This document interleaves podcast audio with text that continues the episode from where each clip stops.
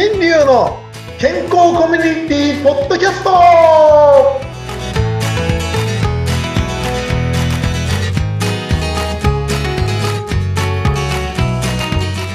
ナマステデンタルカウンセラーの大橋新流です。はい、ナマステ。フリーアナウンサーのうなみいくよです。先生、はい。11月になりました。はい。今日はヒンディー語っていうねうん言葉で話ですがこの間のねうんあのネパール語と伸びてるか伸びてないかの違いぐらいでうんうん。ヒンディーヒンディーってどこですか？え、ちょっとわかんないこと急に聞かないでください。ヒンズヒンズー語はだからインドとかの辺ですよねっていうイメージ同じでしょうね。はいまあとりあえずねこの間生せ今回は生せって感じで伸びるのね。ナマステ どうもみたいな。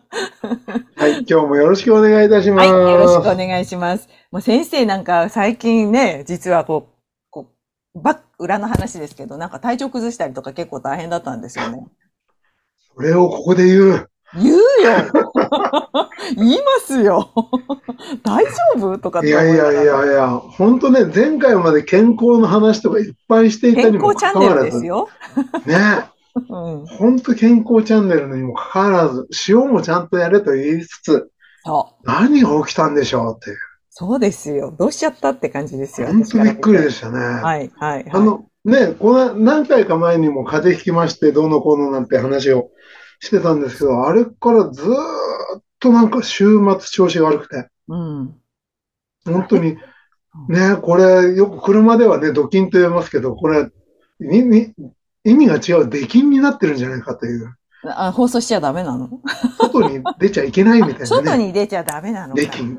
うんだから週末どこにも行っちゃいけない、出禁ですみたいなことで病気になってるのかもしれないですけど、うんうんうんいや、本当にびっくりしました。こんだけ調子が悪いのがね、うんうん続くのも珍しい。よくほら、あの、人間の体の周期っていうか、あの、年で見てもさ、12年に2年は天中、天中札の年が2年ね、あるって。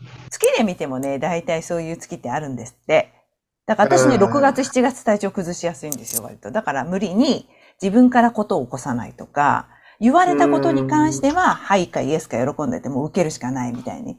そういうもしかして時期、まあわかんないけどね、先生の生年月日調べてるわけでもないし、専門家でもないからわかんないけど、もしかしたら今そういう時期だったかもしれないなってちょっうんと聞いた目で見て思いましたが、もうもうこれからだんだん元気になれると思いますよ。ああ、ありがとうございます。うん。確かにね、そういうこともあったんですね。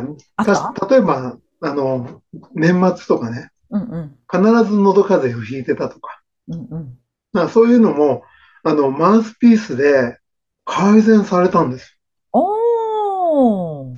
で、8月、9月でなんかおかしくなるっていうのは、あんまり聞いたことなかったんですけうんど、うんうんよくよく考えてみたらうん、なんか何回か前に、ほら、声がおかしくなってきましたけど、何回か前に、あの、タロット占いを受けて、はい。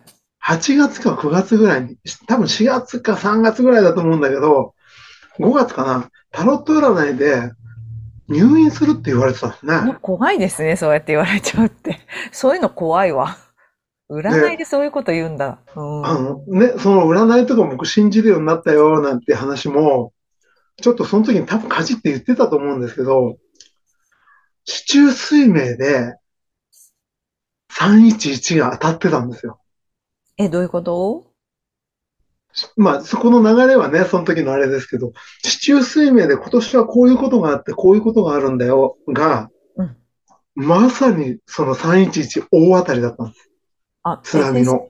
あ先生はそういうことをし、じゃあ言われてたんだ。3月11日の前に、こういうことが。その、それを書いてある記事があったんです。うんうんうんうん。その記事を読んだのが、書いてあるのはお正月に出てくる解放誌だったんだけど、その後に311があって、僕が読んだのは7月、夜だった、夕、ん？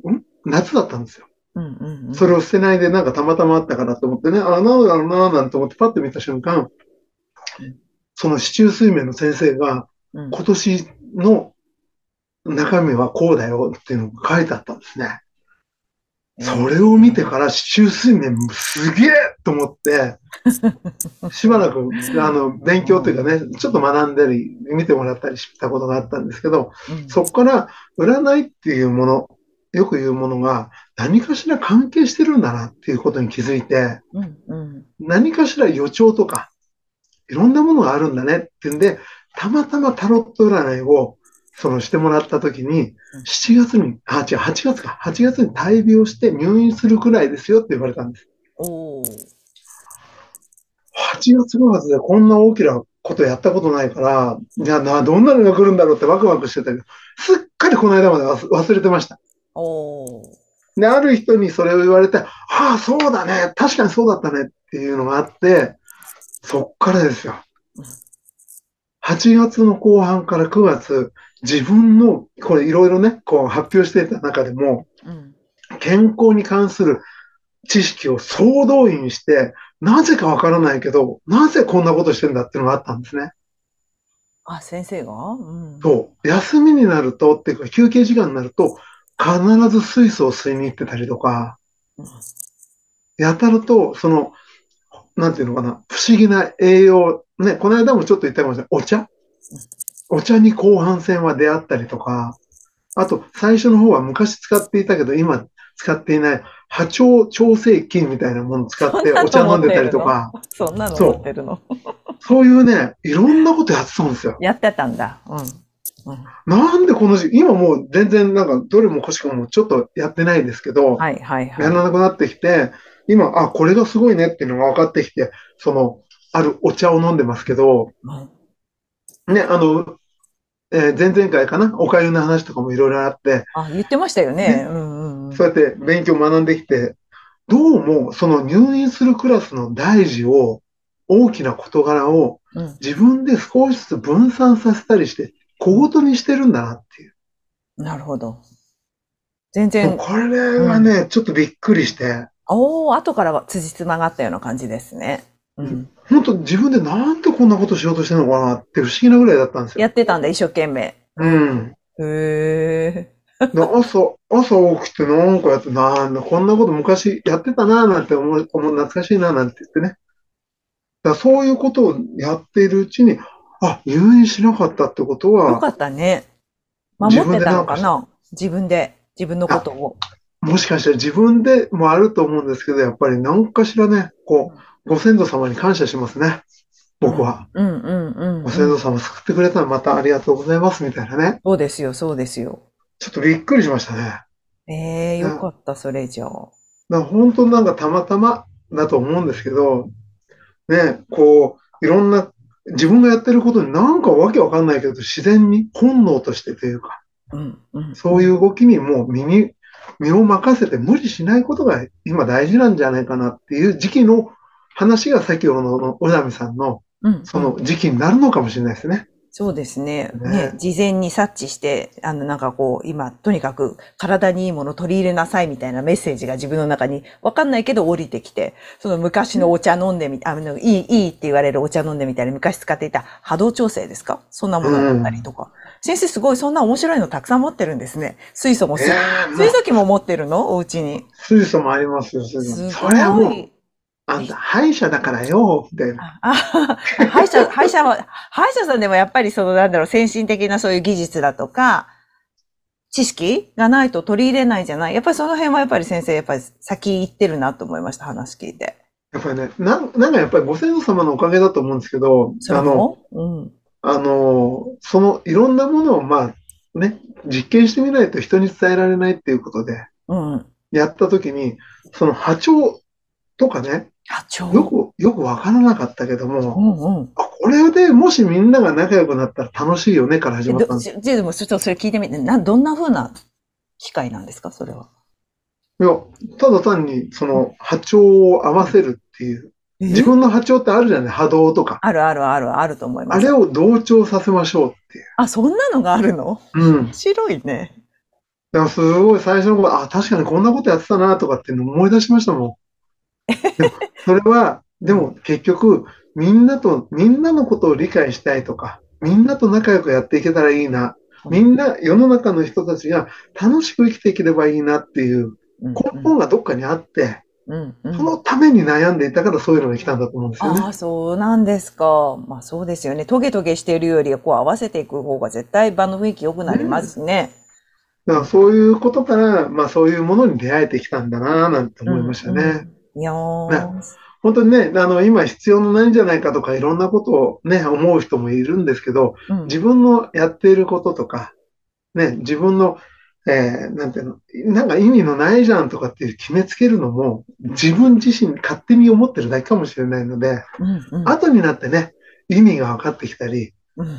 することがありますから、まあ、やる、やること、やりたいこと、やれることうんうん。っていうのはどんどんやって、あと、周りの人の意見っていうのをね、どんどんどんどん耳を傾ける。そんなことないよなんて言ってる時代じゃなくなってきてるんだなっていううん。気がね、最近しますね。なんか言われたら、はいって、なんか自分に必要だから言われたんだな、みたいな。それこそ、あのうん、はいの実践とか、はいかイエスか喜んでじゃないですけど、え、ちょっと今タイミングじゃないんですけど、と思っても、なんかそこに来るっていうことはあなただからできるんだよって来てる話なのかなって。そそねそんな感じもしますよね。なんか、あありがとうございます。じゃあ一回かじってみます。じゃあやってみますっていうのも一つ手かもしれないですね。そうですよね。うんうん。だから本当、あの、最近みんなに言ってるんですけど、あの、しつけの中でもありますけど、食べ物うん。食べ物も出てきて食べられないじゃなくて、一口食ってからダメだったら諦めやめましょうっていうルールとかね、そういうところからもうそういう、こう普段の行動に出てくるんじゃないかななんて思います。ですね。はい。まあちょっと、ね、今日はなんか、塩の話、スピリチュアル系の話とね、ちょっといろいろ話させていただきましたが、えー今日はここまでになりまして、次回、何の話しましょうかね。何しましょう、はい。ちょっとまあ、うん終わりに、ピッときたらパッて出てくるからね、先生もね。はい。ひらとめきながら。いうわけで、ま また次回、はい。皆さん今日聞いていただきありがとうございました。ありがとうございました。ヒンディー語でナマステでおさようならです。はい、ナマステはい、ナマステ。ではまた来週。また来週。